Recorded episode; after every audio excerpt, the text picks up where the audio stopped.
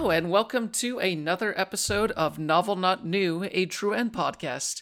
It's a show where we mostly play visual novels and talk about them, though sometimes we like to switch it up with uh, adventure games or anything story heavy, really. Anyway, I'm Jennifer Uncle, your host, and joining me as always, uh, Six Detmar Hello, hello. and Olivia Joseph. Hi, good seating for next month. Good seat. Uh, are we, we have we have new seats? No, you're foreshadowing. Jen was foreshadowing. Oh, oh, like with a D. Yeah, I was like, I was like, I mean, you know, I think this is like the same chair I've had for a while now. listen, I have It's not a bad I chair, have that generic American accent, and I can't do anything about it. I'm from the Northeast. I say cran. Don't make fun of me. Uh, see, I am I am a 50-50 mix of the Midwest and California.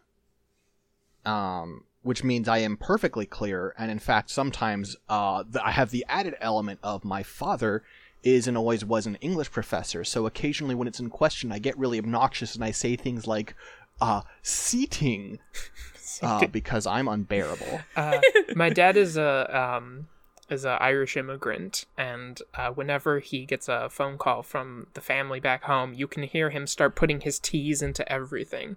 It's tr- like truly hilarious. He'll just get on the call and be like, "Oh, hi, hi, yes, I'm doing fine. I'm just sitting outside." it's like, "Sh- "Shut up, John." Wow. No love for dad. Anyway, speaking of not having any love for your father.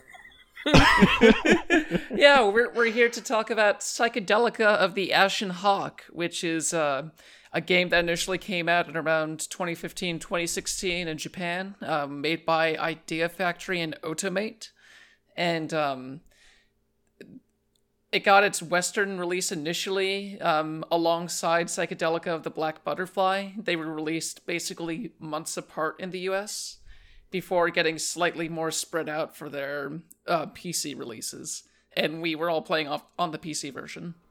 Yeah, this is a Vita ass Vita port, and I didn't even I didn't even know that beforehand. But I booted up the game, and it I I I like first off I tried moving my mouse on the main menu, and it really didn't want to pay attention to my mouse. Um, you really kind of have to insist a lot of times. And then I went into and it was like, okay, hit K to confirm, type your name, and then hit enter to confirm that. And I was like, ah, Vita port, got it.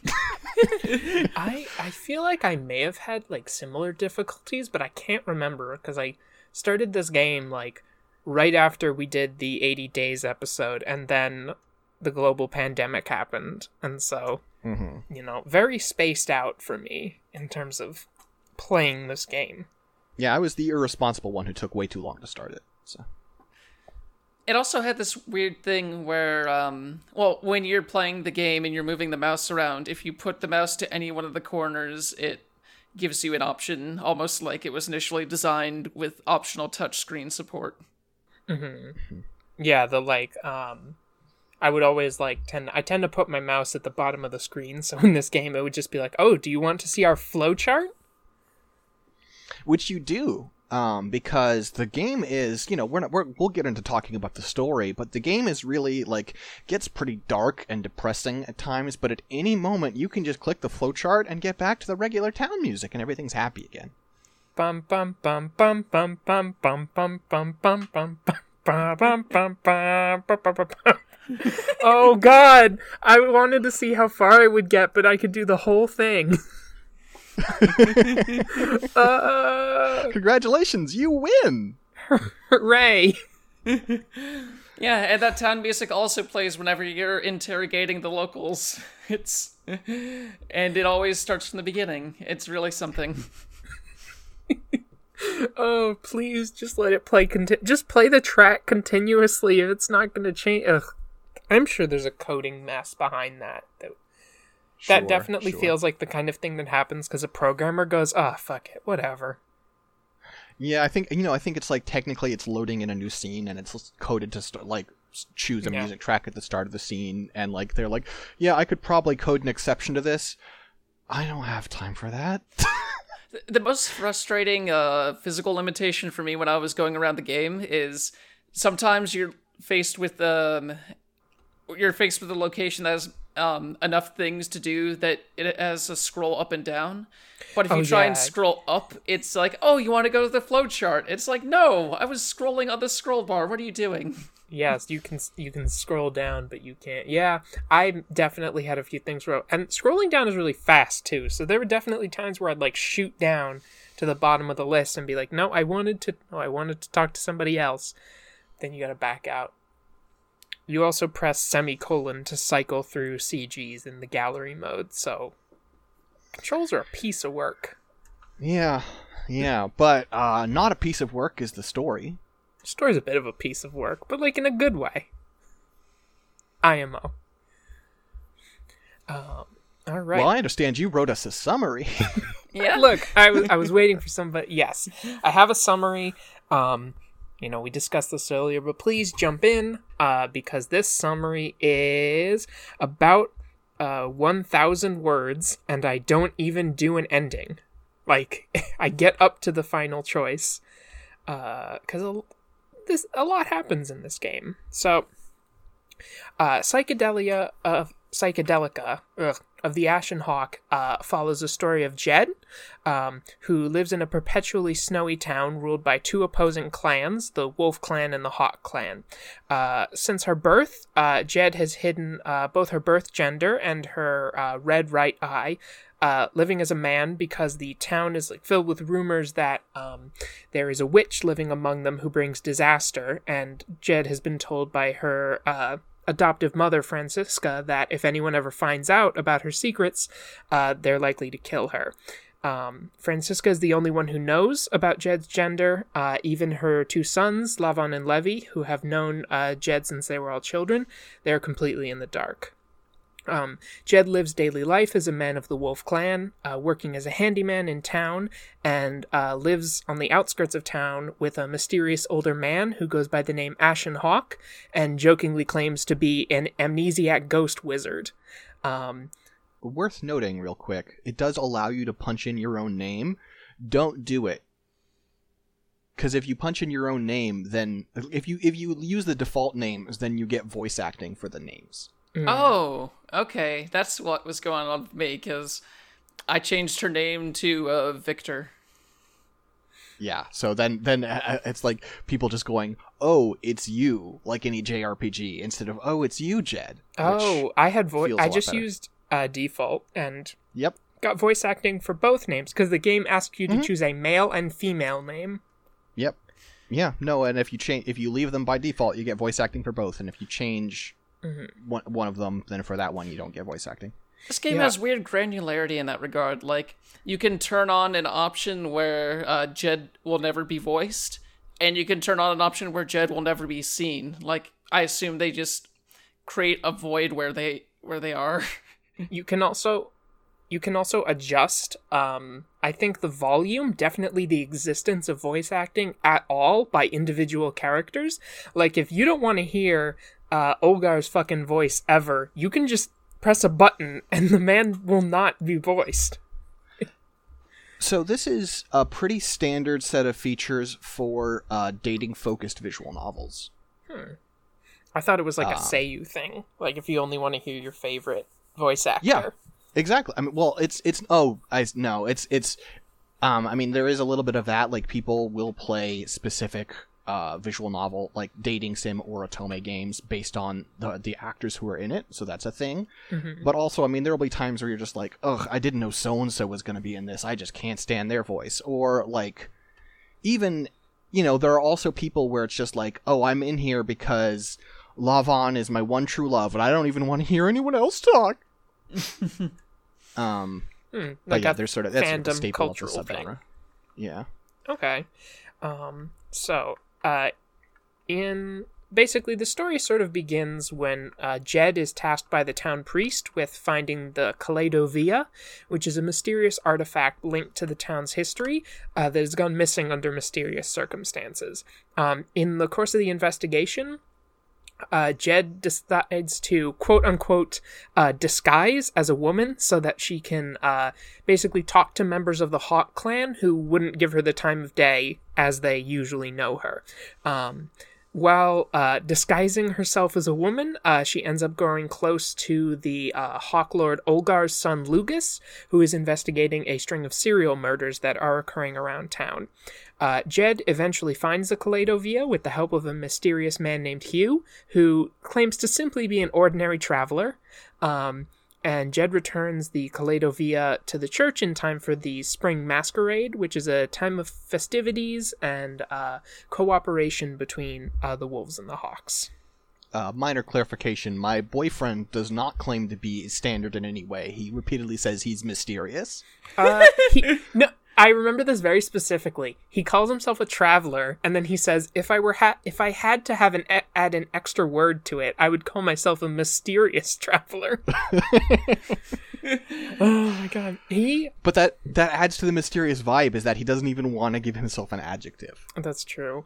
Uh, a lot. Of, so a lot has been cut from these summaries because, especially this first section of the game, is a lot of like daily life.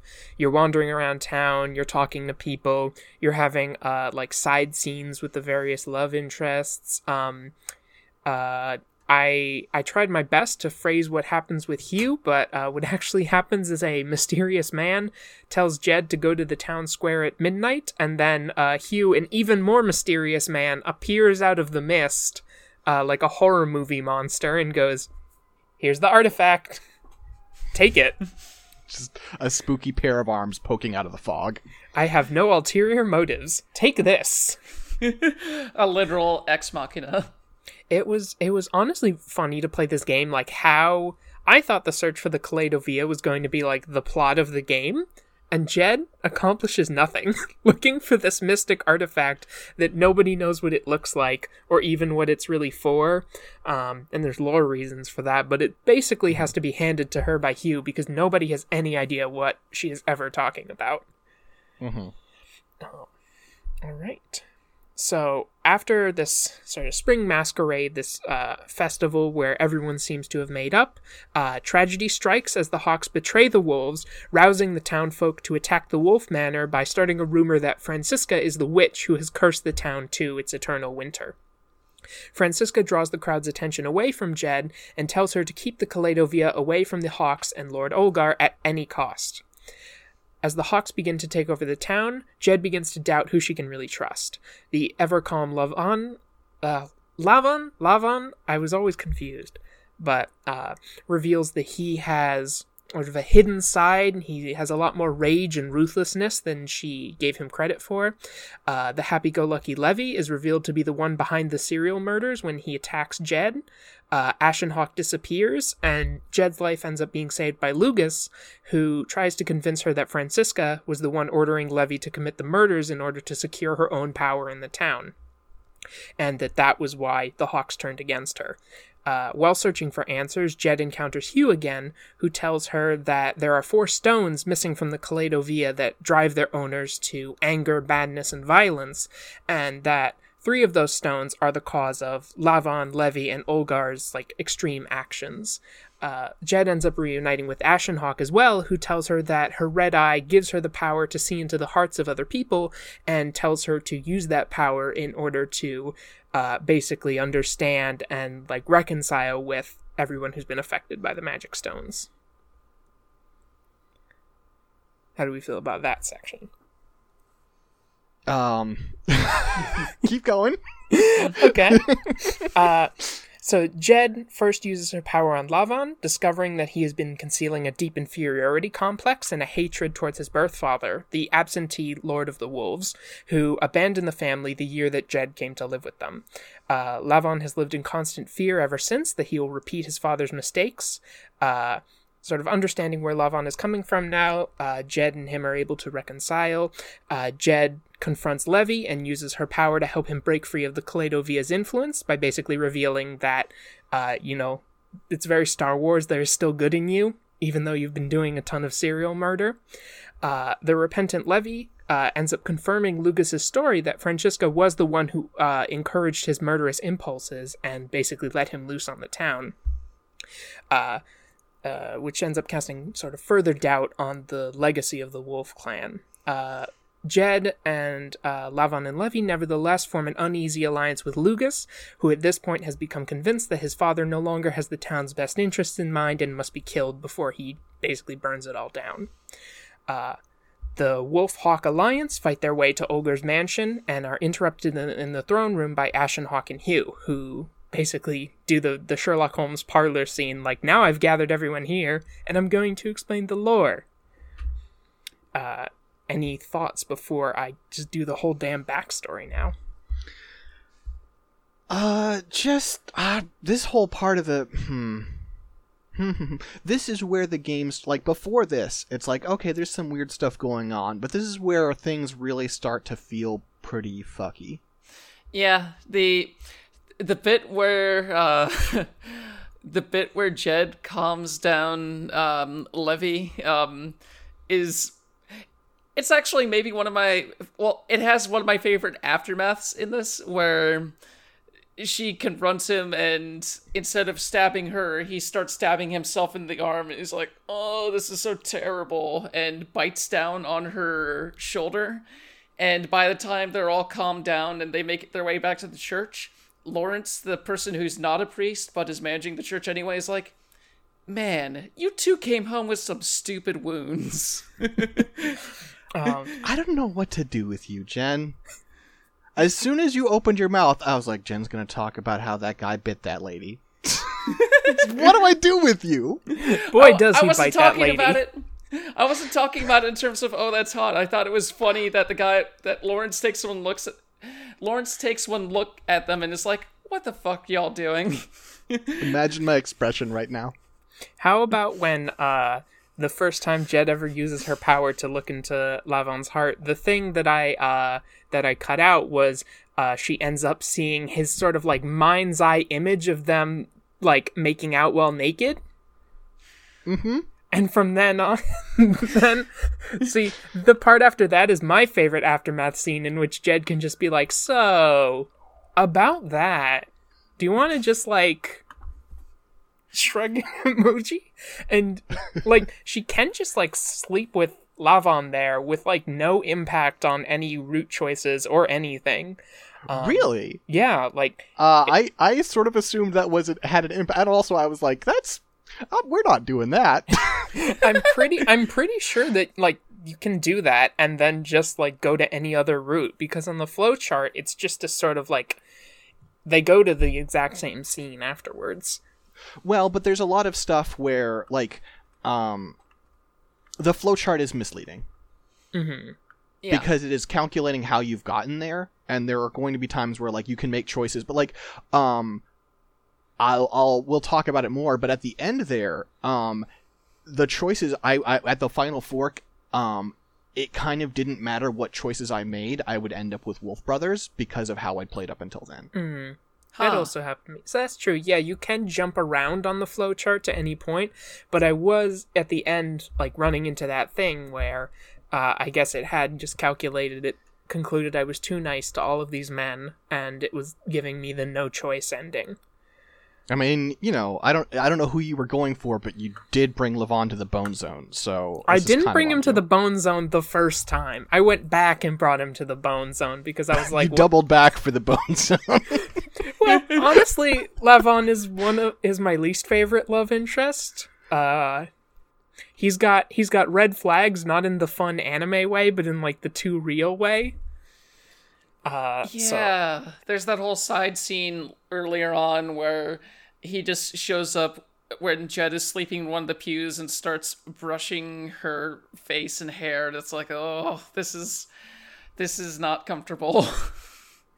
Uh, yeah, and his his thing about his um like to compare him to Levy, his brother, right? Levy is like, "Oh, there's a magic stone on my ring that is like uh, that is like amplifying my murderous impulses and then and you know my mom has been uh telling me to commit serial murders and Lavon is over there with the comparatively incredibly real thing of like oh geez am I gonna end up like my shitty father and but but also then when you're when you're like, "Hey, Levy, give me a ring," he's like, "Yeah, man, fuck this thing." And you talk to Lavon, he's like, "No." I'm gonna keep the insanity stone. Thank you very much. uh, Can you at least take it off, my guy? that that does come into effect during his ending, which I'll get into when we get to the endings.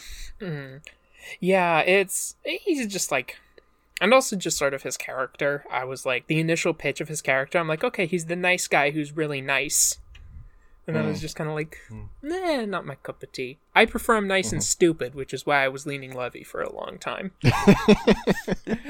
Le- Levy's whole thing, though, is kind of well, the murder thing is obnoxious. I mean, is a bit too overbearing on its own for me, but also there's just there's just the way that he and T just get drunk and they're like. No, I love him more. No, I love him more.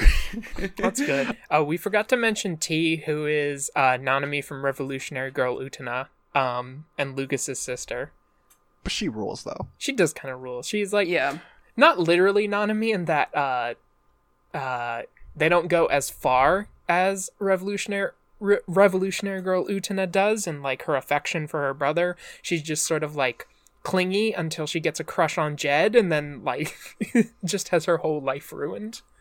Mm-hmm. I was a big fan of the scene in the bar where Jed ends up getting drunk, and T is just like, "No, he's cute." Ugh! Why is he cute when he's drunk? This isn't fair. uh, it was, T T was like a very good. Um, I liked her a lot, and then like you know, suffering and pain happened to her in the last section, and I was like, "Oh, damn it, they got me." Yeah, that's that's you know take take a character who hasn't done anything wrong and put them through pain, and you're gonna make the audience like him. Mhm. so All right. Uh, should I do the backstory now? yeah, why not? what happened in the town 17 years ago that caused all of this. Uh, so Hugh and Ashenhawk basically reveal through magic and flashbacks that before Jed was born, uh, a, his- a historic alliance was struck between the Wolves and the Hawks when the twin siblings of both clans became friends and eventually intermarried. Uh, so Francisca, originally born of the Hawks, and Olgar's da- and Olgar's sister ended up marrying Apris, the man who would eventually become Ashenhawk. Meanwhile, Olgar, Francisca's brother, married Apris's sister Arya. Uh, Olgar and Arya's marriage was happy, although they weren't able to bear children for a while, uh, whereas Francisca became more and more unsatisfied with Apris, who was an absent husband, neglected his duties to her, to the clan, uh, basically to hang out with Olgar and Arya and like live the bachelor life while Francisca was saddled with everything. Uh, and over the years, Francisca eventually begins to blame Arya for her troubles. Uh, she falls into this sort of like this distorted thinking pattern where she convinces herself that uh, Arya took her brother from her and then saddled her with Apris, you know, her brother, this useless husband. Um, and she eventually uh, convinces herself, you know, that Arya, whose eyes do turn red, oh, must be the witch who has cursed me to an eternal unhappiness. Um, in one particularly harsh winter, Francisca schemes to send Olgar out of town and then uses the myth to turn the townsfolk against Arya and convince them that if they kill her, the harsh winter will end and spring will come back to the town. So, uh, the townsfolk attack the Hawk Mansion, uh, set it on fire, and a mortally wounded Arya, who at this point has given birth to a, a infant daughter, runs into Francisca and, like, never once suspecting her of betraying her, you know, gives her her daughter and says, like, you know, take care of her for me, uh, because I, you know, I know I'm not going to survive this. Uh, when Olgar returns to find his wife murdered by the townsfolk, he flies into a rage and starts like killing everybody he can find that was connected to the massacre. Uh, he takes the Kaleido which is said to have the power over life and death from the church, and attempts to use it to return Arya to life. Uh, Apris, who sort of wanders into this, doesn't quite understand exactly what's happening, tries to stop Olgar, uh, but is killed by him just as Olgar invokes the Kaleido power. Um, the sort of two men's wishes end up uh, distorting uh, the effect of the Kaleido which is already incomplete because of the removed stones. Um, and the artifact ends up turning the town into a psychedelica, uh, which is the lore name for a world between life and death. Uh, everyone in town uh, basically forgets their most painful memories, uh, and they're all able to basically forget that they killed Arya and live out this sort of unchanging, mundane existence uh, in this town of endless winter. Um, and really, nobody is the wiser until Jed, who was that girl that uh, Francisca raised, finds the Kaleido uh, which ends up returning Olgar's memories and awakens his desire for vengeance. So, in the present day, uh, now that she knows um, basically what happened and finds out that the last stone of the Kaleido is inside her, Jed has to make a decision about what to do.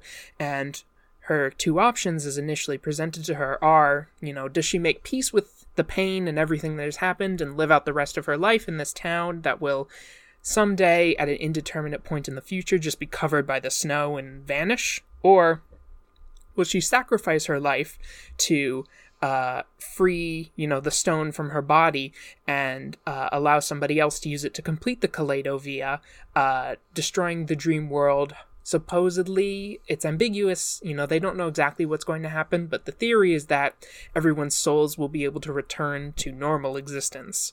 Um, but but they're already dead, though. Just like they'll return to the cir- cycle of life and yeah, death. the cycle, the cycle of life and death. But the sort of life they have in the dream world is implied to be like this sort of strange, weird unlife where like basically things just sort of go by and like it's all very mundane. I think is what it's implied to be. Like nothing truly bad happens, but nothing super good happens either. Mm, I mean, I think I think nothing truly good happens is is true.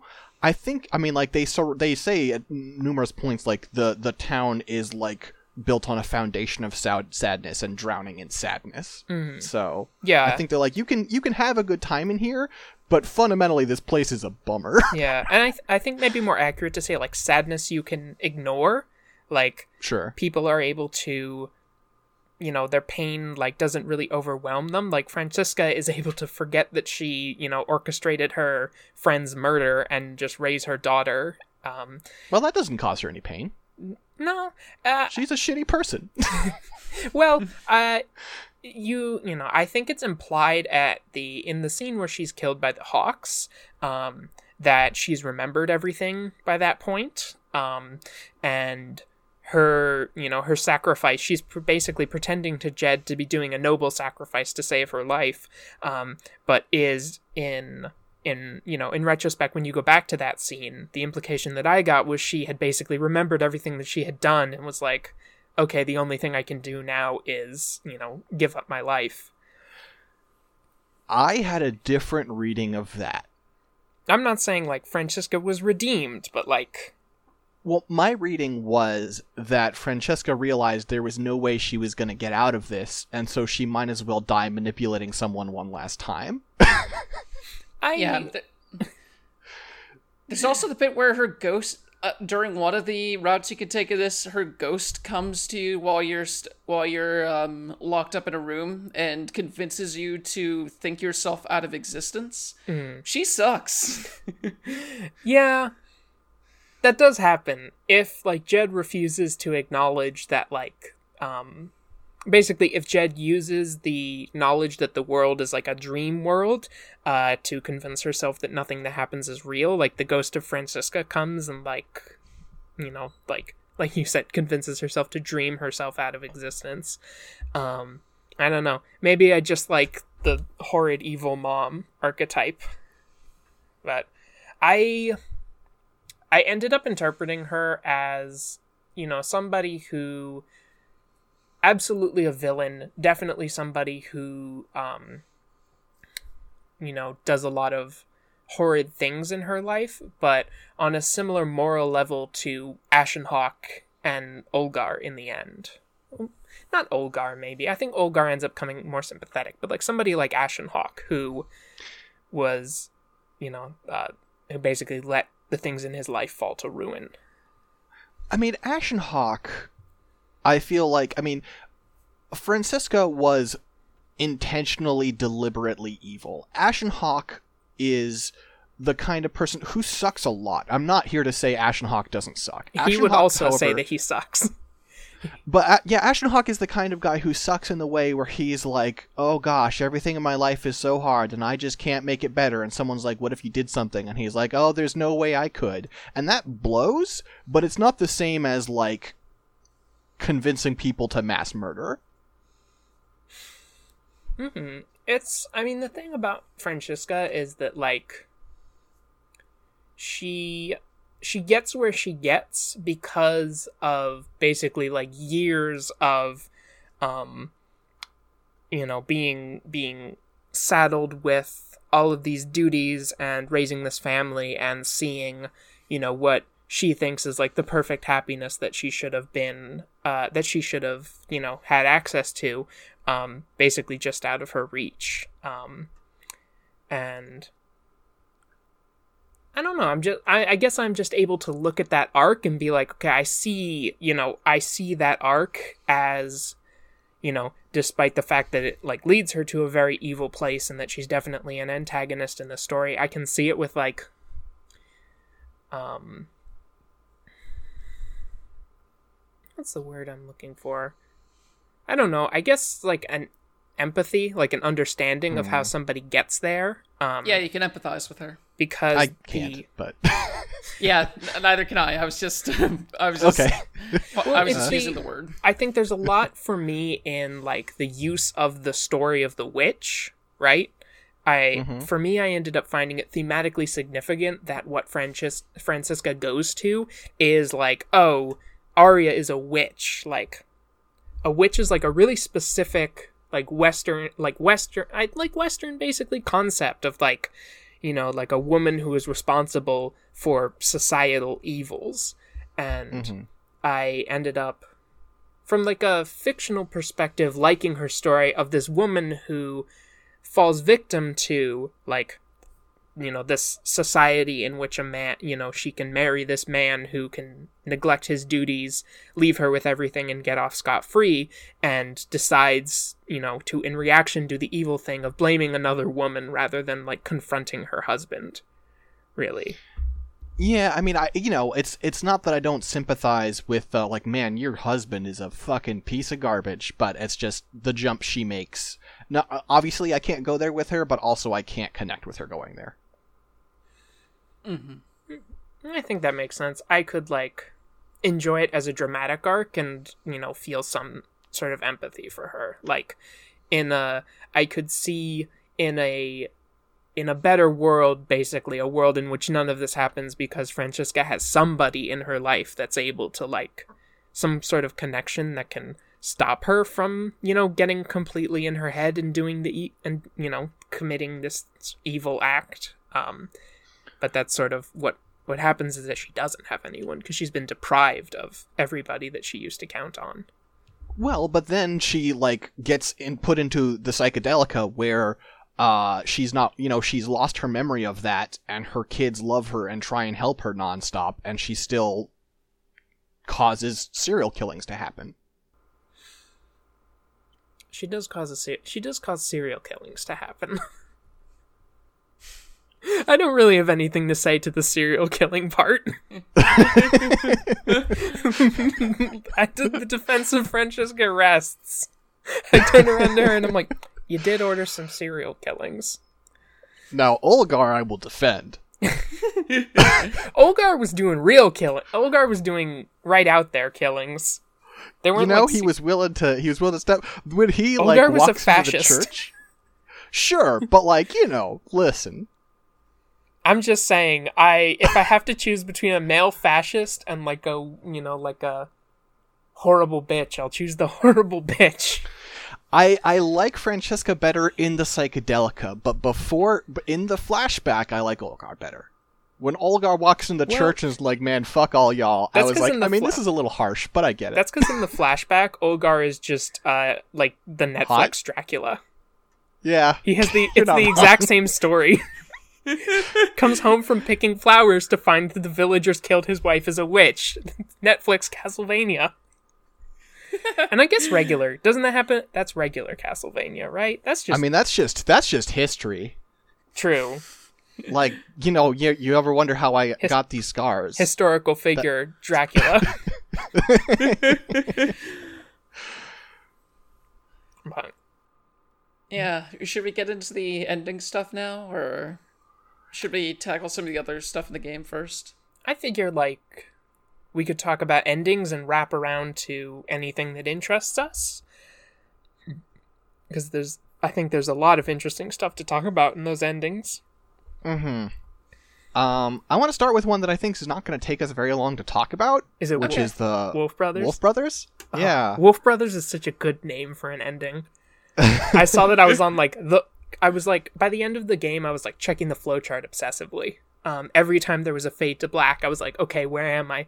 I saw like Wolf Brothers, and I was like, hell yes. And then Wolf Brothers happened, and I was like, oh no. yeah. Uh, When I when I got I did a similar thing, and I was like, oh, okay, this is the ending where they're like, oh, you were kind of too flirty to both Lavon and Levy, and I was like, I actually really wasn't flirty to either of them, but whatever you say, game. Um, well, I think it's more that like it so basically what happens is at like at the end of the story, you know, Lugus um you know, the townsfolk uh end up hearing this uh you know, this whole backstory and concluding, oh, so we were cursed by a witch and it must be Jed. uh because the story like I mean, you know, that's sort of like just a theme of the story of people hearing uh, of people like assuming that a single person is responsible for everything bad that happened. That's the ha- what Yeah. happens in the ending if you kill Olgar. and I think it's it's also like there's there's a way in which it works for me because there is sort of this implication that people's minds are a little bit funny in the psychedelica. Um, like people can't remember the Kaleido existing at all, right? Or and none of mm-hmm. them can remember the incidents that incited all of this. So people's minds aren't like super on the level, and the idea that maybe because of this, like fear mongering is a little more effective. It's like okay, sure. Mm, I, I there's definitely that.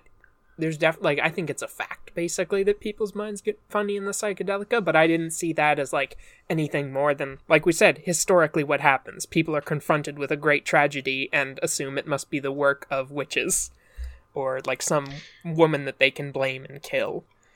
Yeah, I guess I just want to be a little more generous to the game because if I'm not giving them that, then the fact that they blamed three witches in a row and killed two of them and literally nothing changed just makes everyone involved look like a moron in a way I find hard to believe. I wouldn't say that. I would say it, you know, it reflects like societal misogyny, you know, like a structural violence that happens to women, you know, like people blame three women in a row for stuff that happens in real life as well, you know.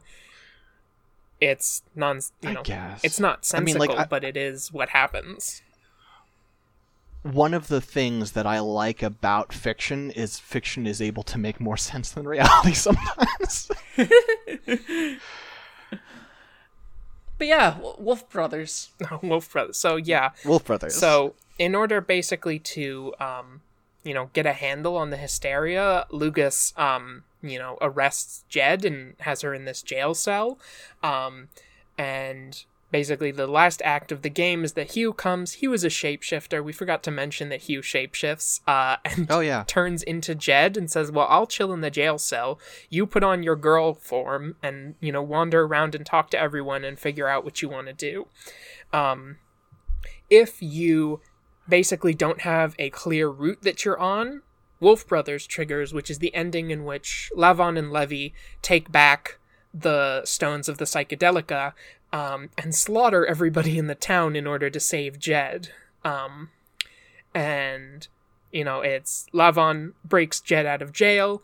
Things look normal, and then Lavon brutally murders every single guard, and Jed goes, "Oh, uh oh," um, and you know, takes Lavon takes her to the town center where Levy is just killing everybody, and they go, Mhm. you know, hey, you know, you didn't seem like you were doing anything, so we took the initiative ourselves, and we just decided, you know, they took the stones for power, and it ended up like warping their minds to the point where they thought, you know, the simplest solution is just to kill everyone, and then nobody can be a threat to Jed. And Mhm. they do kill everybody, and Jed is like, oh god, I did this because I couldn't make a choice, and the three children of the Wolf Clan live out the rest of their lives in hell. Because they also set fire to the town. Mm-hmm. Yeah, this it's they do a, a really good job of uh sort of like the fun like I mean you know I think I think everyone here has at least some form of mental illness. So you know we are coming from a place of knowing right? But there is the fun kind of anime crazy right? Where it's just like oh they're really peppy about doing horrible things. Mhm. That is still fun. It's very peppy. and it's like um, and it's just Lavon like walking into town, and the entire town's on fire, and Lavon chuckles, is like, "And Levy really went overboard," and you're like, "Oh God." yeah, I think what I think like when Jed sees Levy, he's like murder he's like stabbing somebody and I think it says that he turns around and goes, "Oh, hey Jed," and like kicks a dude off of his sword and then is like Hold on, let me just go kill all these people real quick, and then I'll get you. I'll get like we'll talk, we'll talk, and then like runs over and kills five people. That's incredible. I think they also like because it's like a it's basically like a you know a downward slope into into full on bad end. At first, it looks like they've rallied the rest of the wolves, and I think they have, but then they kill all of the wolves as well. Uh, I, mm, is it? I couldn't. I couldn't. I mean, like they definitely kill some of the wolves. Mm-hmm. I think what happens is that they, you know, they rally the wolves to do like the wolf versus hawk war, and then when the wolves mm-hmm. start getting like, you know, their compunctions and like, uh, uh, this is Yeah. this is not what we signed up for, they just kill them. hmm Yeah, there is. There is definitely like, uh, again, part of this initial reveal is Levy is, is Jed being like, "What is going on?" And Lavon's like, "Oh, we just decided we're over the idea of hawks. yeah, we're We're done. just done." The Hawks are canceled, Jed. We are canceling them. oh, yeah, they murder. They murder just everybody. hmm Yeah. Uh, like the a- final, the final CG is like Jed crying in the middle of the town while holding on to them, and they're just sort of looking at her, like not understanding why she would be sad. Because they and did it. They saved her. blood. They saved Yeah. her. Now nobody can hurt her anymore. Yeah. That's Wolf Brothers. Yep. Uh, there's an uh, I could do the Ashen Hawks bad end. Yeah, that'd be a good one to do next. Yeah, so like I said in the summary, you know, Ashen Hawk um is he's literally he turns out to actually literally be a ghost. He is the ghost of Apris, which is Lavon and Levy's uh, father, you know, the former Wolf Lord, um, the guy who was indirectly, you know, sort of he was indirectly responsible for a lot of what happened. Um, and he, you know, brought into the psychedelica, he was able to forget all of that and, you know, basically live this life in this tower outside where he could just sort of hang out and, you know, freewheel and do whatever. Um, Jed ends up living with him because she, when she, like, reaches puberty, uh, she starts, you know, to think that she can't live in the Wolf Mansion anymore and goes off to find her own place. And, you know, through I think it's it's implied to be fate that brings the two of them together. She like is looking for an abandoned house and ends up finding his tower, and they live together. Um, in Ashenhawk's bad ending, you know, he's recovered all of his memories. He remembered what he did, and he comes to Jed and is like, "Hey, I'm a bad person. Like I ruined everything in my life." Um, but he convinces himself basically that you know he can do one good thing in his entire life which is protect jed and he offers like you know if you want i can I can protect you and nobody will you know nobody will threaten you. You'll be fine. We can just live out like our domestic life forever. Um and if jed accepts they go back to his tower um and there's a huge blizzard outside and they're just sort of like you know living they're talking they're chatting they're making each other dinner uh, as the blizzard gets worse and worse and jed's like memory starts to get fuzzier and fuzzier like she starts to lose days sleep for a long time. Um ashenhawk seems like sadder you know? Jed observes that like oh he seems sadder no matter how much we talk. I don't know what's wrong with him. Um and like the the final note is sort of Ashenhawk cradling Jed in his arms while being like, you know, we'll just stay here until the storm goes away and then we can go outside again. And it's I guess it's assumed that the whole town is eventually just buried under the snow. Yeah, the impression I got from that scene is that he did some sort of sleeping spell on her so that she's just constantly going to bed all the time at, at to a point where she's not even eating anymore. She just wakes up a little bit and then, then he's like, Oh, if, if you're feeling sleepy, just go back to sleep. And I, I got the idea that her, her basically her her life was waning away until she became like Ashen Hawk. I don't know if it was like I didn't get the impression of a sleeping spell myself. It just seemed more like a consequence of neglecting the world that the world started to sort of fall away. Mm-hmm. It seemed to me like an effect of the psychedelica. Like mm-hmm. the psychedelica will let you forget about the things that you need to forget about to like live your daily life. And the implication that I got was basically that the only way it could do that for Jed is by basically like ending, you know, her ability to think, you know, because she you know, she in a lot of the other endings, you know, she is very absorbed in the town and she wants to do right by the people of the town. So the only way that she really could live that, like, you know, screw everything, I'm gonna just look after myself, life with Ashenhawk was just, you know, sleeping that whole time. And I think mm-hmm. Ashenhawk's sadness is implied to be him realizing that that's what his choice means and just accepting it. Yeah, that's that's closer to what the the reading I had as well. I, for a bad end, I end up liking it. Um, I, you know, Ashen Hawk is the sort of like. I also like trash anime men, and I like that ending as a sort of like very like a bad end to his character arc. You know, he mm-hmm. he's aware of his faults, he knows what he did wrong, but rather than like doing the hard work that he needs to do to become a better person, he decides to, you know, I'm going to do one thing right and he can't do that. Yeah, I mean like this is this is the guy who uh yeah, fucked up everything to begin with by being such an irresponsible flake and he's not about to get better now. hmm there was an implication in the uh, in the whole flashback scene that like um, he was really not at all serious about his relationship with Francisca, and they only got married because um, of pressure from Aria, basically, uh, because. Mm-hmm. And also pressure from the town. Like it was just great optics to have like two two siblings from each clan who intermarry and bring this era of peace. Yeah. I feel like that gets into my Lavon ending pretty well in terms of parallels. Like, um, the way that L- Lavon's good ending is basically you wake up in the jail cell and uh, Lugus has you brought to um, one of the other um, wolf manors that hasn't actually burned down, like a spare wolf manor. And um, I didn't realize bas- they had multiple manors. Yeah. Funny thing is, well, the way that they explain the text is, oh yeah, it was basically identical except for a few identifying features. And then you look at this, you look at the backgrounds, it's like, oh yeah, they just removed the wolf statue in the middle and some things like that. Yeah. But uh, yeah, basically what happens is that uh, you're brought to a trial within this within this manner, and um, Lavon gets you out of it by basically being like, oh yeah, we were we were married the whole time. Like she and I, we were just married the entire time. And of course, Lugus doesn't buy that.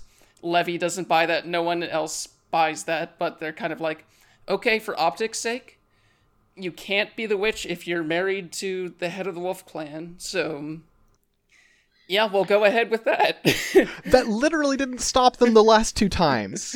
yeah, but it for whatever reason it. Well, I think the reason it stops them this time is that Lavon points out, like, look, you just killed you just killed the leader of the Wolf Clan.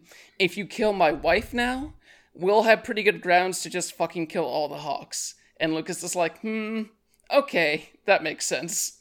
So he like calls, basically calls the bluff. We'll have a town well, civil war sure for a third time. yeah, he's like, nah, okay, you can go get married. We'll just say that you two are married, and you and Lavon live out this fake marriage life, but eventually gets to a point where you're just kind of in the manor all the time, and he's increasingly avoiding you, afraid to even look at you for a bit. er, at some point he stumbles into you once or twice and he just mutters something about the sight of you disgusting him.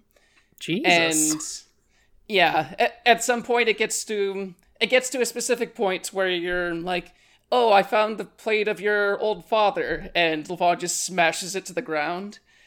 And through this, basically, by talking, I mean, after that, Jed basically goes back to Ashen Hawk to talk to him, being like, "Hey, do you think you could talk to Lavon or something? I know that you're his father and he hates you, but." And basically, by talking with Ashen Hawk, Ashen Hawk's like, "Look, he's afraid of becoming like me." and he's already starting to follow some of the patterns that I exhibited, and he hates himself for that. So you just need to talk to him, be frank with him about what you need from him, and he'll stop acting this way. And as uh, as Jed head ba- heads back to the town, it turns out that uh, Lavon was hiding in the shadows the entire time, listening to it, and Ashen Hawk was aware, and the two of them are like, okay, yeah, now I'm gonna give my ring back to you, Ashen Hawk. This, I don't ever want to see you again, but I understand how she feels now, and we'll need to talk about this. So at some point, Lavon kind of slowly gesture- gestures to you to kind of like, okay, I'm around, just talk to me about this. And the two of you end up in the church and recreate the fake haha marriage from earlier in the story, making the relationship legitimate. Man, this game is like not here to provide you with the like dating fluff that I thought it would at some points. Yeah, for uh for a game developed by a studio called Otomate. Um y'all not my mates, you not my friends. uh, man, that's really interesting. Like, hmm. Yeah, you you get the impression that the that the ring he still has is affecting him a little bit there, but it's only strengthening his disgust he had for his father. And because he's basically in a fake marriage with you and pretending to basically playing a role and pretending to care for you but secretly sneaking out he starts to hate himself more and he reflects that ba- that back onto you until the two of you just talk it out and work it out. Hmm. Damn. Hmm. Hmm. Uh so very briefly, uh there is an ending uh I think that's just called like Friends or something. And that one's really nice. What is the Friends Uh, ending six? Uh, if you, um, I think it's called Friends. It might, and it might be called like People or so. It's the one where you, um, do actually kill, uh, Olgar with the sword, Oh, that's what it's called. oh yeah where they literally tell you to, and if you actually do it, it's just like, okay, you kill, you kill Olgar, and then everyone's like, hooray, we've saved a village, and everyone likes you, and everyone likes each other, and everyone's happy, and then, uh, fucking Hugh shows, shows up and is like, and that's the ending, and this is a shitty ending, and you did a bad job. And I was like, what's wrong with you, man?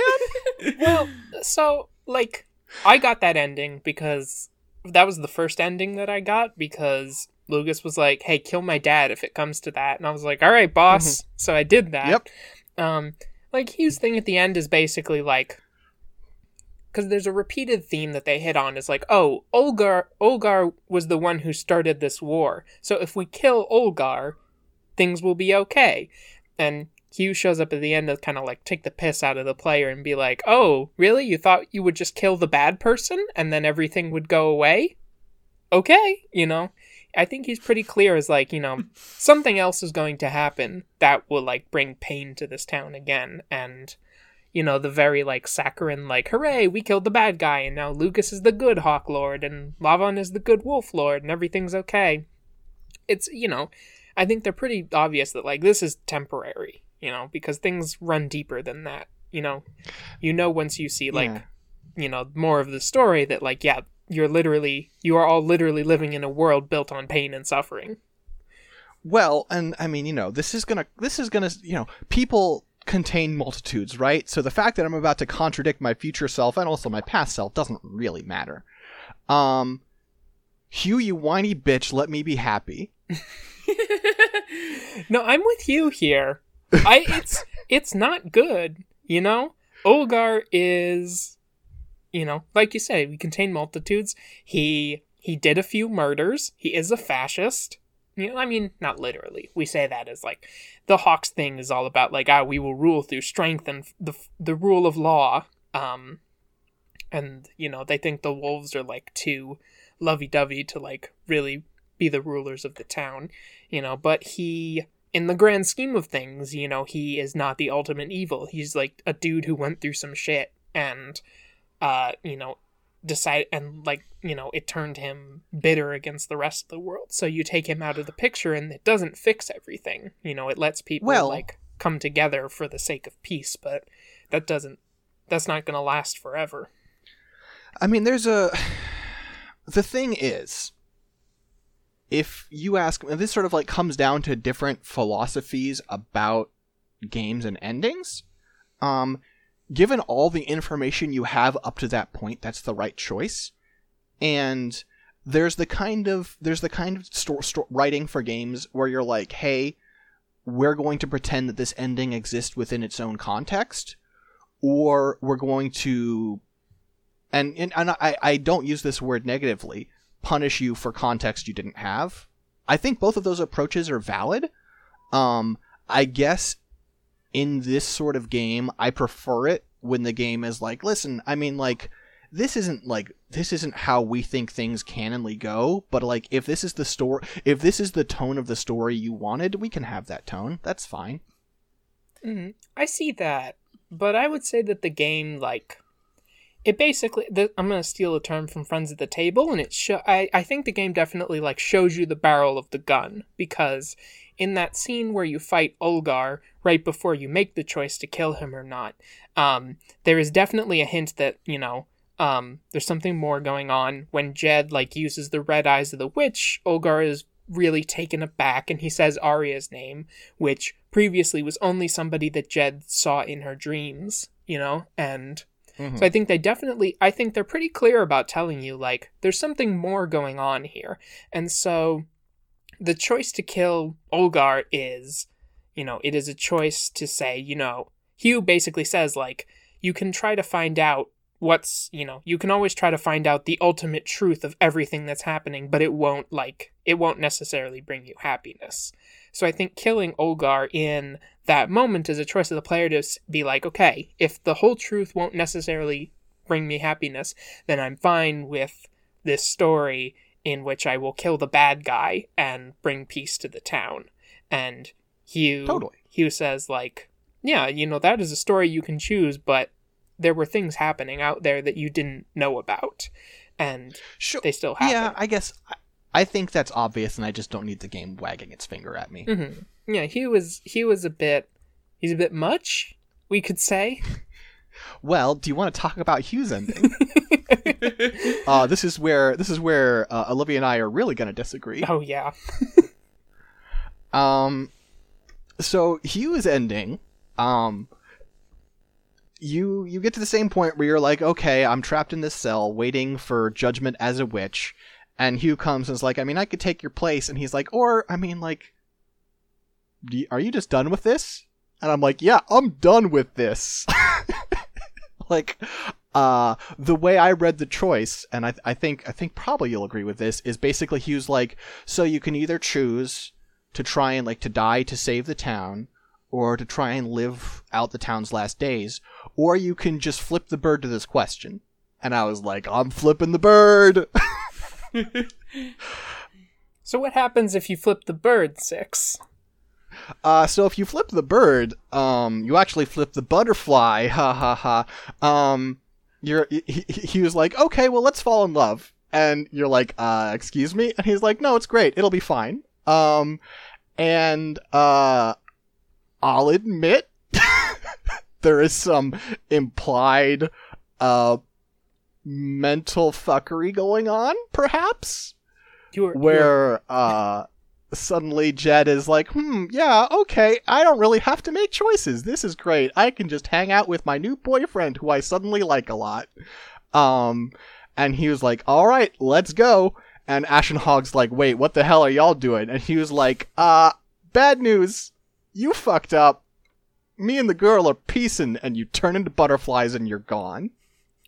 I I disagree with that telling of the facts that happened in the story. I thought you might. Because um, I got this ending, and what I read on the screen was, you know, Hugh gives that choice of like, you know, you are stuck here with a choice to either live out the rest of your life in this town, um, or die to try to save the town, but you don't know what that happens. Uh, one other thing that he hits on is because you have to die to get, you know, for the final stone to be released from you, um, you you don't have any control over what happens next. You have to trust somebody else to carry out your will, which is a theme of the other ending that I got. Um, uh, and Hugh offers Jed a third choice. Um, and if she takes the third choice, he mind controls her, TFs her into a butterfly, takes the stone, completes the Kaleidovia, and uses its power for himself. Like, when I played that ending, for me, that was an ending in which Hugh takes advantage of Jed in a moment where she's very emotionally weak, uses her to get the Kaleidovia to free himself from the psychedelica, but not ending the psychedelica. He just wanted to get out. When he runs into Ashen Hawk, he basically, you know, flips him the bird and goes like, "Fuck you, got the girl, got the stone, now I'm getting out of here." Um, and for me, that's like he just come you know he just comes off as a real scumbag. And i don't think anything that he does in that ending has any real benefit for jed at all. I think he simply uses her gets her soul stone tosses her aside and you know walks off with the ultimate power well so i think there's some i think there's i the truth is somewhere in the middle um because there is uh like there is an important story that Hugh Hugh tells you earlier about the story of like the two butterflies waiting for spring and the ending is not like oh he turns you into a butterfly and then he's gone. You both turn into butterflies. Well he turns jed into a butterfly and i think and then is... he turns himself into a butterfly that is the actual end is Ashen Hawk watching these butterflies fly away and then and then the narrator like unvoiced narrator being like, and then the two butterflies went off to go see Spring. And you can you can have an diff- different interpretation. I'm positive you do, but the interpretation I got was that Hugh constantly talks about he's a traveler and he's going between different people's stories. And I do think there's a degree to which he's taking advantage of Jed, but he's kind of taking advantage of Jed to, to like force her not to have second, like not to double back on the decision, to go with him and travel through stories together. Mm-hmm. And my, and you know, my interpretation of that, based on the way that I see the world, is like that. That is the what Hugh offers is not attainable. Like you can't actually detach yourself from the world that you're in and simply go off traveling and you know get out of the shitty situation that you and everyone you know is in and like that's why to me it is every time in every instance that Jed decides to, you know, not deal with this choice, whether that's mm-hmm. the Francisca end, whether that's the Ashen Hawk end, whether that's the Hugh end, it is always presented as a a negative choice. Like that is the way in which you know that's the you know that is her not dealing with her problems and hurting mm-hmm. herself by not dealing with what's happening here and like you know leaving everyone else behind and i agree with that reading of that and that's why i can't see that ending as like positive for her in any way you know she she gets turned into a butterfly against her own will and then hugh uses like the stone that's in her soul to like increase his own magic power to me that's not positive in any way I don't know if about I don't know about the increase his own magic power. I don't know if I agree he, with that. He has it, a but... he has a line where he says, you know, like Jed is mine, the Kaleidovia is mine, and I'm leaving with them both. To me, that's yeah, like... but he definitely wanted to complete the Kaleidovia for his own Sure. purposes, and he says that as much. Like he wants to see the Kaleidovia because it serves his interests. Well, I guess what I got from that and what I sort of read with Hugh the whole time is part of his deal is he's traveling between stories and he got stuck in this one and he wants out again. hmm Yeah. Um, and so I just saw that as him like, like sick. I found the door. Fuck y'all. um, and I guess like some of this is like I think honestly the game leans more towards your reading, and a lot of this is me reading what I want to read, and I'm fine with that Yeah. Uh, like because. To, to a certain extent, like I, there are parts of this game's philosophy. I like this game and I found it really fascinating, but there are parts of this game's philosophy that I don't agree with. And one of its like fundamental ideas is if there are problems around you that you did not cause, it's your job to die to solve them or to like stay and suffer to solve them. And I think it is a valid choice to say, I didn't cause this. I'm not willing to sacrifice everything to fix it. I'm going to leave. Yeah, and there also seems well, there also seems like for some of the bad endings at least, it portrays it does portray an idea like, okay, maybe you can make someone else's life better by doing this other thing and that's okay. Like specifically for Hugh, one of the things that he says when he when you're talking it over with him is like yeah, I'm a shapeshifter, I can do all those sorts of stuff, but the thing is, I don't even know who I am anymore. Like, if I don't have anyone around me to. If I don't have anyone around me to take me into focus and decide what my form is, then I can just lose myself entirely. And that's what happens oftentimes when I'm traveling through these stories for years and years and years. And if I have you with me, then you can. I can live through your image. I can be I can find a sense of myself through who you see me as. And I found something about that to be pretty affecting. Mm-hmm. Plus, maybe Jed has a mind control fetish. God damn it, Six. Look, I also like. I'm not gonna lie. It's just like, yeah, and I mean, I like the Ashen Hawk ending, you know. So I'm not against the bad ends. It's just Sure. the flavor of the bad ends. Hugh's Hugh's bad end to me was very flavored as you know, um, you know he he basically it it just seemed like he was more using Jed than what happens in the other bad endings, and that to me was a sour taste in my mouth. Um, and also just like my sense of morality, like I tend to, you know, I agree with you know what you identified as the thesis of the game like sometimes you are in a shitty situation that you didn't have anything to do with um, but you do take responsibility you're forced to take responsibility for it and that there is you know that there can be some nobility in dealing with a situation that is not your fault but you still are a part of it you know And I want to be clear, I do think it's a noble thing to take responsibility and try and fix it. But also, like, I don't know, like, there is also a degree to which, like, I don't know, to, to connect it to real life, right? If you're a person who. If you're a queer person living in the US and you've seen the way politics have moved over the last number of years and you say, you know what, I'm just gonna move, I don't think that's like the noble choice, but I'm not gonna like call you evil for it, you know? Uh, I think we split hairs over that. Where like I'm, I'm, you know, I don't know what degree this. You know, I think we're essentially saying the same thing with different emphasis. Like I wouldn't call someone evil Hmm. for that, but I would say like, you know, that's not the noble choice. It's not the right choice. You know.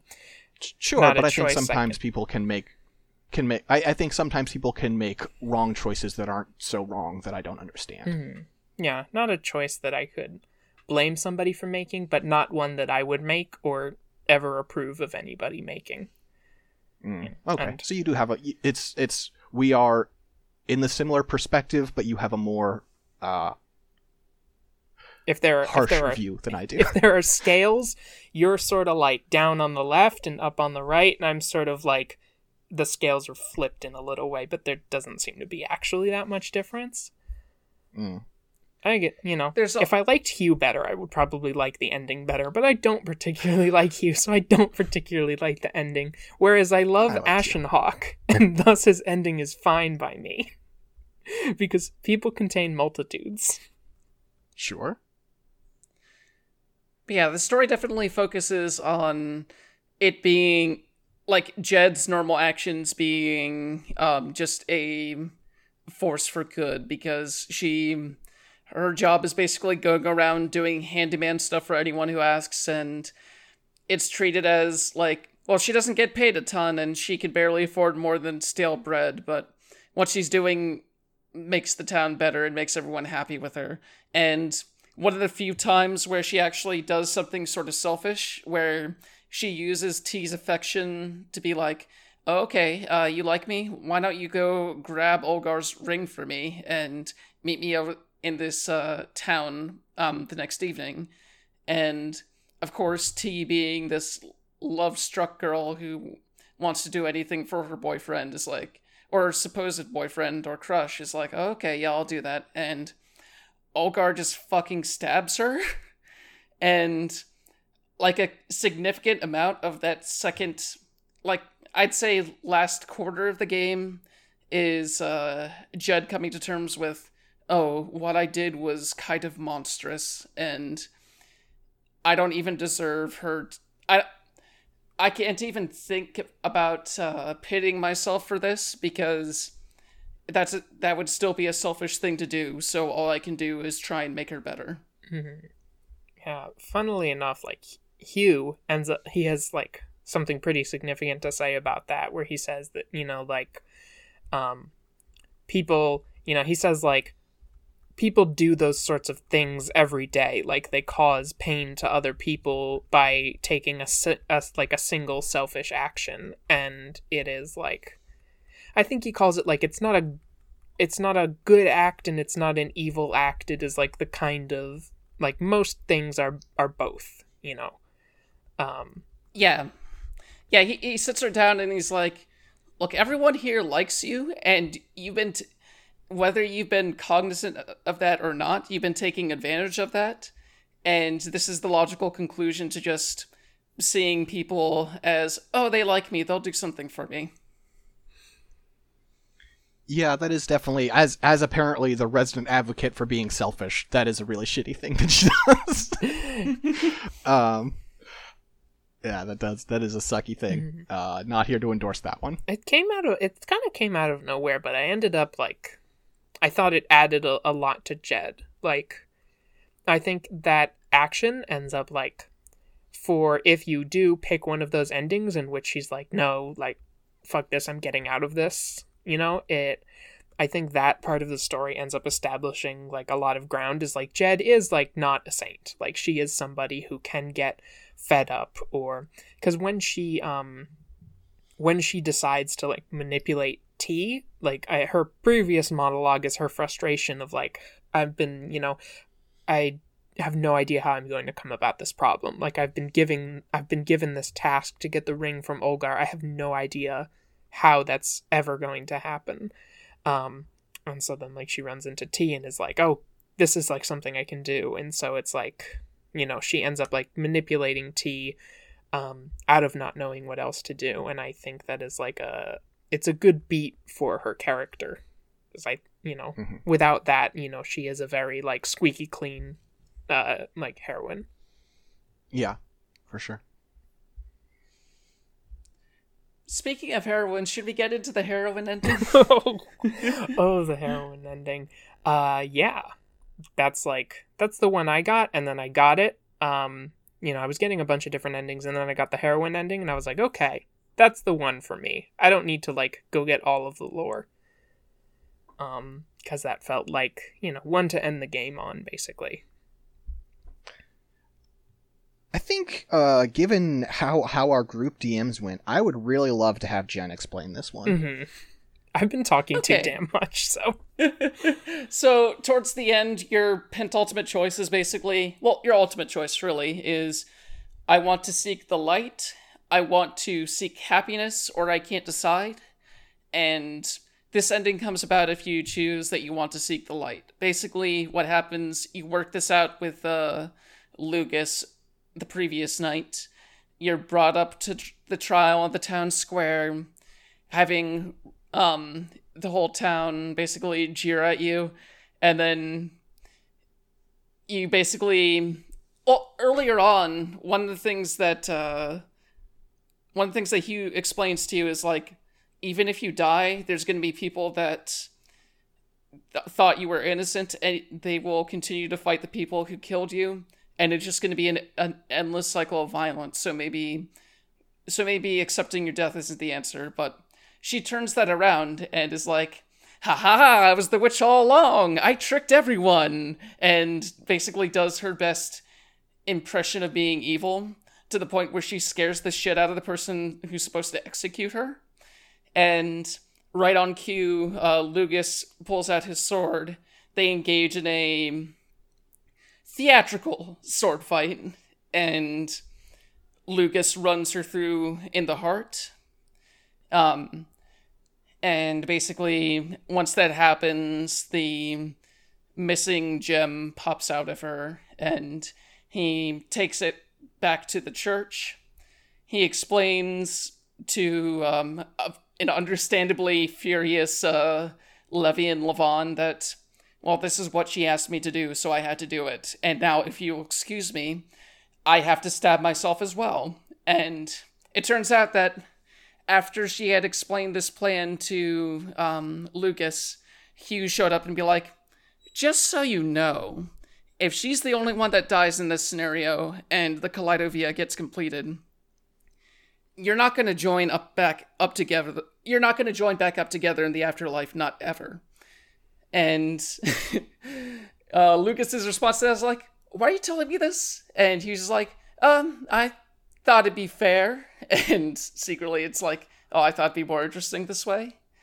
And um, so basically, because he does that and leaves the others to finish the Kaleidovia, as as uh, Jed is losing her form, she hears a voice call out to her and grab her by the hand. It turns out it's Lugus who is uh, basically pulling her out of oblivion and uh, bringing her somewhere else. And that somewhere else turns out to be the end of the TV show Neon, Jealous, Neon Genesis Evangelion.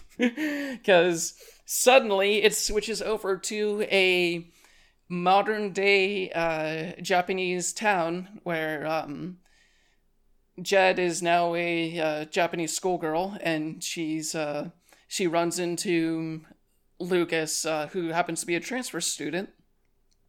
There's something mentioned about butterflies, and uh, up in up on top of a rooftop, uh, you can see a slightly obscured Hugh watching over everything with a notebook and happily writing things down.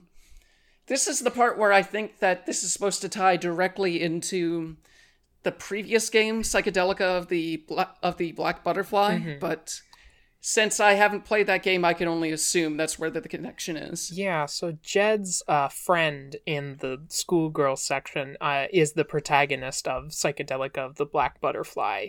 And other characters, like, sort of allude to the idea that whatever happens in Black Butterfly, there is an ending in which all of the characters, like, leave their world and go to modern day Japan as well. Um, and so I guess that's the crossover. Then, like, if you get out of the psych of a psychedelica, you you get reincarnated in Japan. Other things in that sequence, um, two characters who uh like pass by Jed and she takes notice of them. Uh, they're voiced by the voice actors for uh, Lawrence the priest and Elric the little boy, who were both throughout the game sort of implied to have more going on, and I if I were to look up the voice actors, I think those voice actors would both appear as characters in Black Butterfly. So I think they are implied to be like the souls of those two characters who then got reincarnated into the Ashen Hawk psychedelica. Yeah, there's a part specifically where they allude earlier in the game to once things are starting to come together to like Oh, we we've heard of this before. We were trapped in our own psychedelica. And uh, those two charac- of those two characters, uh, it seems to be like a grown man and a young boy. Uh, it's flipped so that like the character who was Lawrence in Ashen Hawk is the little boy, and Elric, who's the little boy in Ashen Hawk, is the grown man. Uh, I can't believe there's a lore reason for why Elric's voice sounds like that. like, I don't know if anyone else noticed, but Elric has like a really mature voice for an eight year old, and He's just a mature kid. he's got a really deep voice. It's like an eight year old walking around like, Hi, my name is Elric. Please teach me how to use the sword.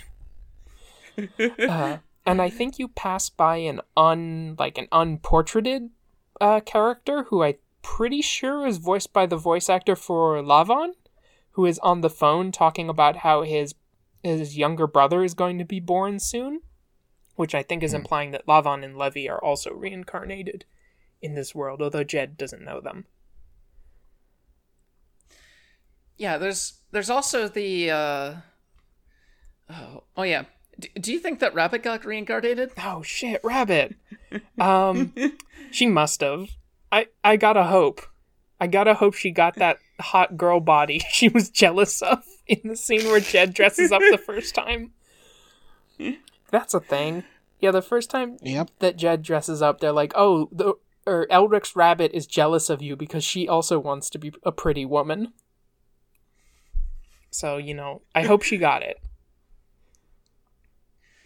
Rabbit's such a weird, like, comic relief thing that happens within the story. Like, uh, Elric and Rabbit have matching uh, bows on their backs, and uh, Rabbit exclusively communicates with Pooh! And um, everyone seems to understand what that means, or at least Elric and Lawrence are well attuned to what that means, while uh, Jed starts catching on a little bit. I I would I would bet that is a thing that makes more sense if you've played Black Butterfly.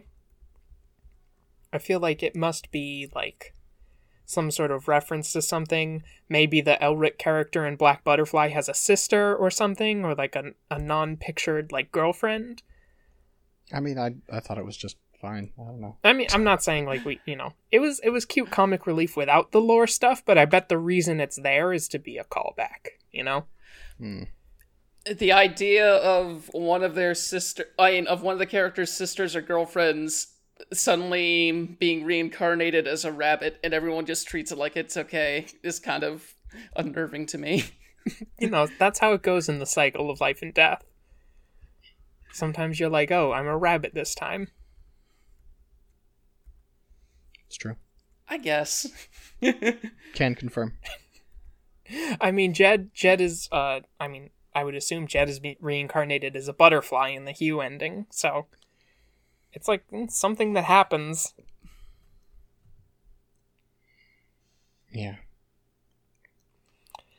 Yeah, it is. I mean, I'm pretty, so I'm pretty sure the heroin ending is like the true ending of the game. Um, Hmm. the with um with the tie into the other game, the uh Code Geass ass uh like sword fight that ends in Jed's death. I I was restraining myself from making that reference, so here we I go. will never restrain myself from making the Code Geass reference. Um and you know with the basically like freeing everyone from the psychedelica and the Lugus the Lugus shipping uh I'm pretty sure judging from the art that he's like the main guy. Mhm. So I think of this as the true ending, and I think it's like a pretty it's a pretty interesting ending to me for the game. I was happy to get it and then be like stop myself there. Yeah, it's definitely the happier of the two Lugus endings from what I've seen.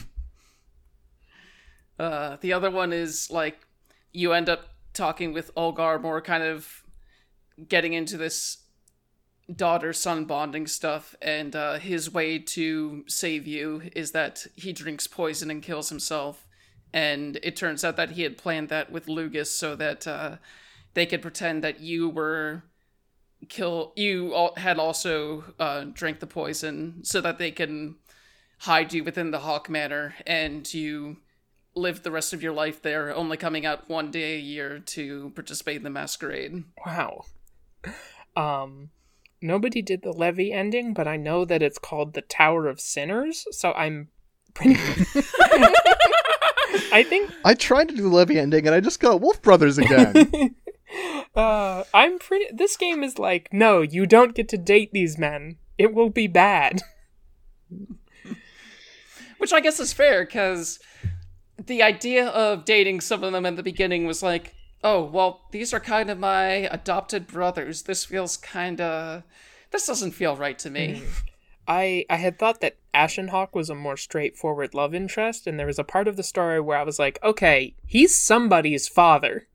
I don't know whose dad he is yet, but he's somebody's dad, and I hope it's not Jed's. So I figured it out almost as soon as they got into a thing earlier in the game that's like, oh, here's a portrait of our father. He kind of abandoned us at an early age, and he was kind of a flake before that. He's a real piece of shit. It's like, oh, who else do I know is kind? who else do I know is kind of a flake and a piece of shit? Ashen Hawk. Hugh. Oh. Wow, rude. uh, that's kind of amazing. Uh, there's that scene where Jed sees Arya in her dream, and Arya talks a lot about like the person that she loves. Um, they heavily imply that she's Jed's mom there, and in the like final part of that scene, you see her walking away with, um, you know, who you'll later find out is like Apris, the young Ashen Hawk. But in the CG, you can be like, okay, there's only so many people with that hair. yeah. Yeah, for sure. Uh, interesting thing about this game, uh, it both follows and like subverts the anime genetics law. Like, uh, Jed has the same. Like, I think it. I don't know if it's a conscious choice, but like Jed has the same hair color as uh, like uh, Lavon, uh, and they're not related. Um, but she does have the same hair color as Arya, her mom. Um, Francisca and Olgar are siblings, um, even though they look like different ethnicities, and like neither um, Lugus nor T are end up being Olgar's biological children. So there's there's a lot of like characters whose designs you would be conditioned to think of as like conveying family relation are not actually related. Well, here's the thing. Um, basically every well, okay, with the ex- with the exception of Lugus and T, basically everyone is everyone else's cousin. So, uh, yeah, Well, which to me makes some of the relation stuff, relationship stuff, a little uncomfortable. But I know how Japan be. I'm trying. I'm like thinking, is everybody everyone else's cousin? Yeah, Yeah. I guess. Well, Yeah. it's also sort of like a Western fantasy story. Like it has some Western fantasy stuff in there. Uh, so everyone being everyone's cousin is a also a trope in like that sort of uh genre that they're playing with. I don't. I don't know if they're like playing. You know, playing with it implies that they're like doing something more than They're having fun. I, um, but it, you know, it's in that it's in the the bag that they grab from when they're like making this setting. Do we want to tackle the gender stuff at all? Tackle gender, pin it to the ground. Get its ass, I'll hold it down. um, yeah, the the gender stuff. Um, if I if I had to rate Psychedelica of the Ashen Hawk on its gender wokeness, I would say it's about a C ish. You know, maybe C minus. Um, it's not exactly like the uh, you know it has uh, I think it has some points where Jed's sort of uh, gender stuff uh, is really interesting to me, and some points where it's exactly what I expected it to be in a bad way, and then some sort of parts where I was surprised by, you know, where it went. Mm-hmm. Definitely like a Yeah. mixed reaction from me. Yeah, there's some of the stuff specifically with Francisca, I feel like, where she's like, oh, hey, here's some jewels, and I could do a little bit of makeup on you. You're a girl, you'll like this. And uh, Jed's like, "You're right, I do like this, but I cannot because I am too tortured inside, and I have to keep up this front." And it's like, "Oh God, this is this is kind of frustrating." All women find dresses like biologically irresistible. Well, I think that's a little uncharitable to the game. Like, I. There are definite. Like, I think Jed's attraction to feminine things is I think it's painted as there's a little bit of essentialism in there, but I think there's also a decent amount of it is just this thing that she's been told she can't have for safety reasons, um, you know, that she wants because it's been closed off to her for so long, you know? Hmm. Like the I was really waiting for a point in the game where it was like, okay, you were born a girl and thus you have to be a girl, you know.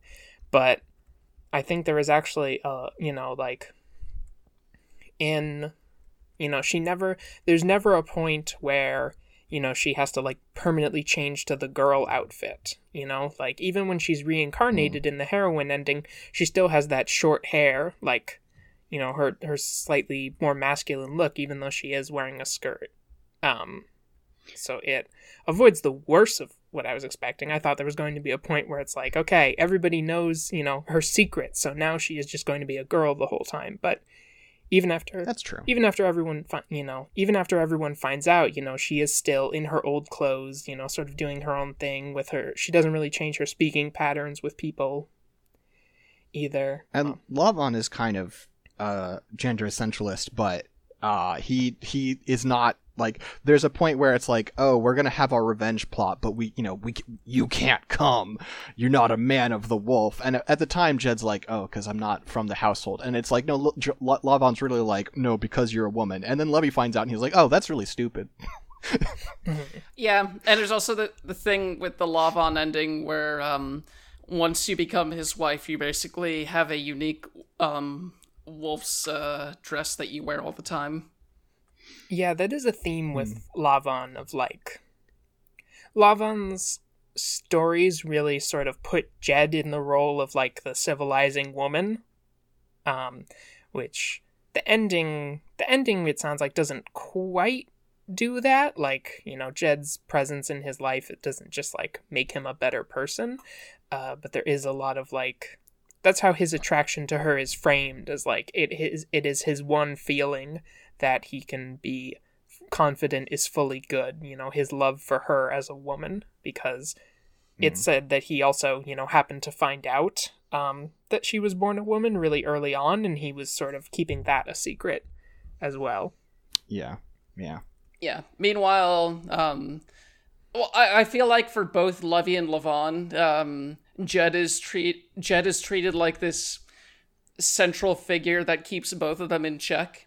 Like with Levi, um, he kind of finds out that he's in love with her before like it, it doesn't really even seem to care whether um about gender or anything like that he's just in love and there's this whole thing where one of the times where he ends up brutally killing someone when he's a bit younger um jed comes out and her um basically helping him as he's kind of washing the blood off his hands is like a moment it's like oh, as long as as long as Jed's around, I can keep this beast inside of me and not have to worry about it. And listen, Jen using a condescending tone as if she doesn't eat this shit up.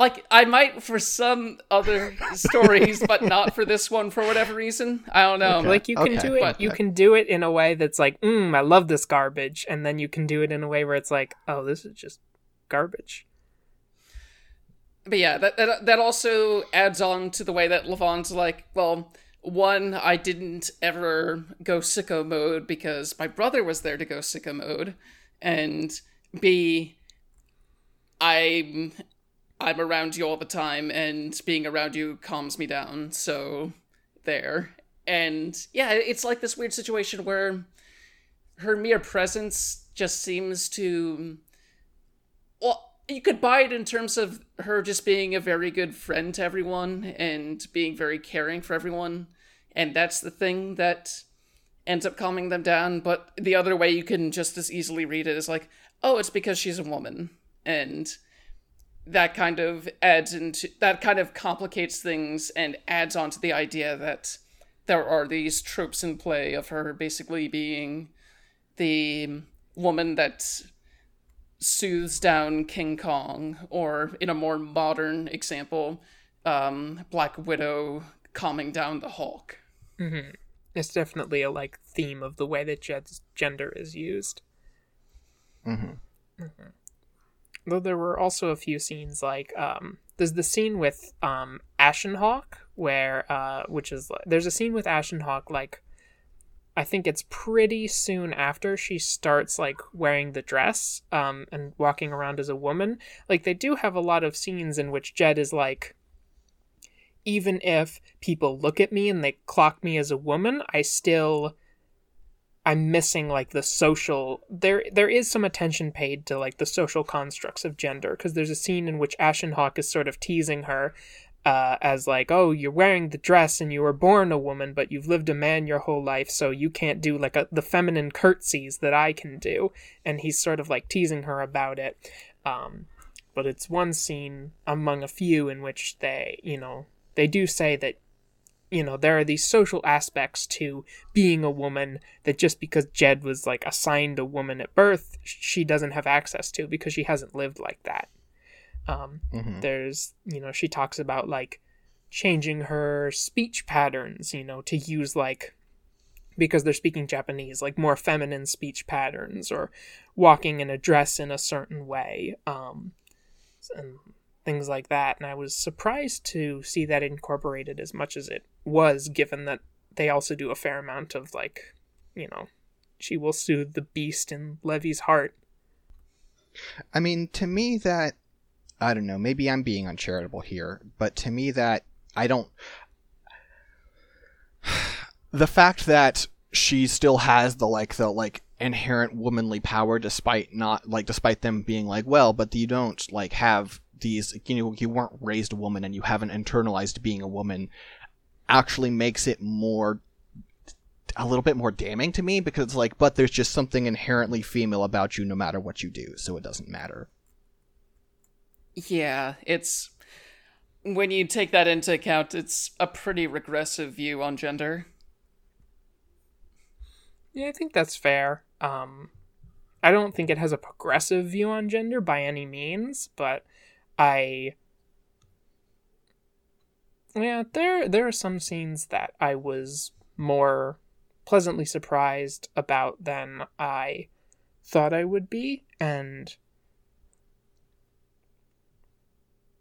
you know, I think your interpretation is valid, Six, that like when you take it all together, it could be read as, you know, a double essentialist narrative of mm-hmm. you know, in that turf way of like acknowledging socialization. Um but there's just something about that biology that triumphs over everything.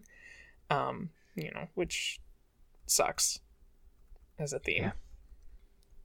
For sure. But I did like that I liked the I did like the story setup of you know um like dressing as a woman like allowed Jed to experience a different side of the town. I like I did like those aspects mm-hmm. a lot of like you know the the idea as offered in some of those scenes that like you know it it allows her to have the experience of a different person and you know that's how she meets Lugus as like this person that she would have never have met in her current life, but in this other life that she can meet and grow close to and discover that you know he is not at all what he how he presents when they have met before. Mm-hmm. Which I thought was an in- I thought it was interesting story wise. It is pretty funny that your introduction to um, Lugus and girl mode is him just running up to you and making out with you and be like, "Oh shit, I thought you were someone else, bye." and uh, of course, he has he feels pretty bad about that as he should, but uh, yeah, the way that develops from there is kind of interesting. He's a supremely awkward man. I think my main takeaway from Lugus, like he like the reason that he kisses Jed in that moment is because he believes her to be like a woman that he like a like a like who's like implied to be an escort that somebody set him up with and he intends to break up with her but he's like okay what you do before you break up with someone is you give them like one last really good kiss. Um, the man just has some like weird ideas about sociality and how you interact with people. Um, which I, I found I found it kind of charming like his in some instances like his thing with the the scene with the map where he's like clearly lost in the part of town that he doesn't normally go to, but he like doesn't know how to talk to people. And just be mm-hmm. like, "Hey, where is this house?" Yeah, I, I feel like out of when everything is said and done, I like the small character moments a lot more than some of the dark twists and turns that end up happening. Like there are just scenes where um like one that sticks out in my mind in particular is the one where Jed has to. Jed's eating over at uh, Francisca's again, and the thing about Francisca is that she sucks at co- at cooking. So, in order to make sure that the meal turns out okay, she basically has to continuously trick uh, Francisca into doing um, menial cooking jobs that you can't fuck up while she and Lavon are secretly um, focusing on the main course. and there's something about just deep diving into the process there of reading about how they're preparing the food and interacting with one another that I feel like plays really well with the format. And the way that this game shows actions happening is that they have portraits moving in and out, like r- vibrating when they get hit or they're scared or shouting. And I feel like that sort of animation works a whole lot better in these cases. Um, not so much when things are actually popping off and you're just seeing Levi um, as he goes sicko mode, just shaking and then popping in and out, in and out, like moving very close, very far away. It's like, oh, this this looks kind of goofy. Hmm. Yeah, I think it definitely worked for the more like slice of life scenes uh, better. Well, if sure. you're if you're ready, uh, that does transition rather nicely into an email we received. Oh. Oh, awesome! I didn't know we had one. That's good. So, if you want to send us messages, you can send them to uh, podcast at abnormalmapping.com. Uh, those will be passed along to us. You can ask about any game, past or present, or I guess that we haven't covered yet if you want. Um, and this question is from uh, Kyrie Page. Uh, is this game enhanced or detracted by being an Otome game?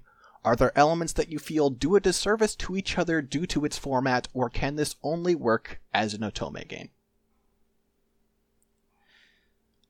I feel like it uses the Otome game format pretty well. Like, it sets you up for expectations of you going to specific routes and getting something nice and cheery out of it, while the reality is that one characters directly call out the fact that okay, everyone you're in a situation where everyone seems to like you and because of that you're making decisions that are not necessarily good and you're kind of hurting the people around you because you're not really you're just thinking of these people as interests you can pursue.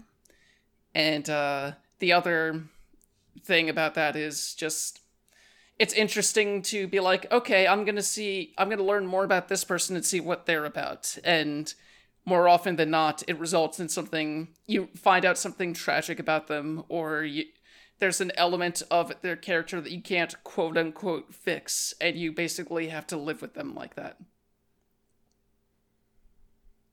I actually lean towards I liked it much better when it was being an Otome game than when it was telling its bigger story, but that's fair. Yeah, like I, I feel like some of the strongest writing as we've gotten to earlier is when you're just having some slice of life uh, comedy stuff. But I I did appreciate that the game kind of threw me for a loop and kept me unsure about where it was going to go. Hmm. Yeah. My like sort of the way I think about art is like, you know, any story can exist in any format uh, but there is, you know, different. You know, there are consequences for the like tropes and story structures and like medium structures that you choose.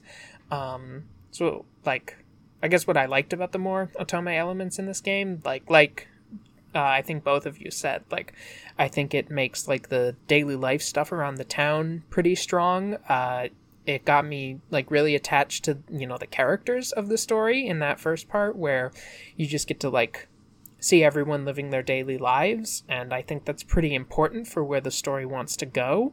Um, uh, but i think it also definitely it, it makes it a turn um, and i think after the turn it makes uh, sort of the romantic stuff definitely takes a back seat. Um, and i think it having been sort of grounded front and center in the beginning of like you know interacting with a lot of these characters who are very clearly signposted as like love interests for jed um, i think it tries to like put that aspect aside and then kind of bring it back near the end and i think that's sort of a clunky transition. I don't think it works. Like around the time when the game is asking me like which boy i want to choose i was a little like oh right right. And then you get to all these you know the endings of all the you know if you choose it seems like you know if you choose one of these endings that is like we're pairing jed off with like one of these men that she's been talking to they do tend to be sort of like you know complicated or you know uh frustrating in certain ways. Um that mm-hmm. definitely feels intentional. Yeah for sure so, um, we should probably start wrapping things up, just getting into like closing thoughts with the game. Like, uh, personally, I thought that I overall it had a really good time with this game. Like, even if it didn't exactly stick the landing and it had some, it, it's swings between um, tones and genre kind of uh, jostled us a little bit. I had a good time inhabiting Jed's world for a little bit, and that counts a lot. That that's a lot. That counts for a lot in my book. I think I'd say I had a good time, but I didn't particularly like inhabiting Jed's world. That world sucks. I like the people of Jed's world for the most part. Like, and Jed herself, I like to see her interacting with those characters and like, um, I would absolutely watch like the slice of life anime that is just everybody hanging out and doing their daily thing. I think a lot of the character work was pretty strong. Um, the like I said, I think the back half was clunky. I at times I think they the shifts were not quite reconciled, but they still gave me a lot to think about. Um, there, I definitely hit a point in the game where it was like I was like, okay, this is what I'm doing for the rest of the day. I'm just going to play this game and finish it to the end. Mm-hmm. So it was definitely able to like grab my attention and gave me a lot to think about. It actually helped me reach, you know, an ending on or like plan an ending for one of my own creative projects. So, you know, very grateful for that. Um uh and I one of the things I always prize in a piece of art is like if it can get my imagination working like that and thinking mm. about it, you know, and basically inspiring my own thoughts. And, you know, Ashen Hawk definitely did that. So, overall, mm. positive.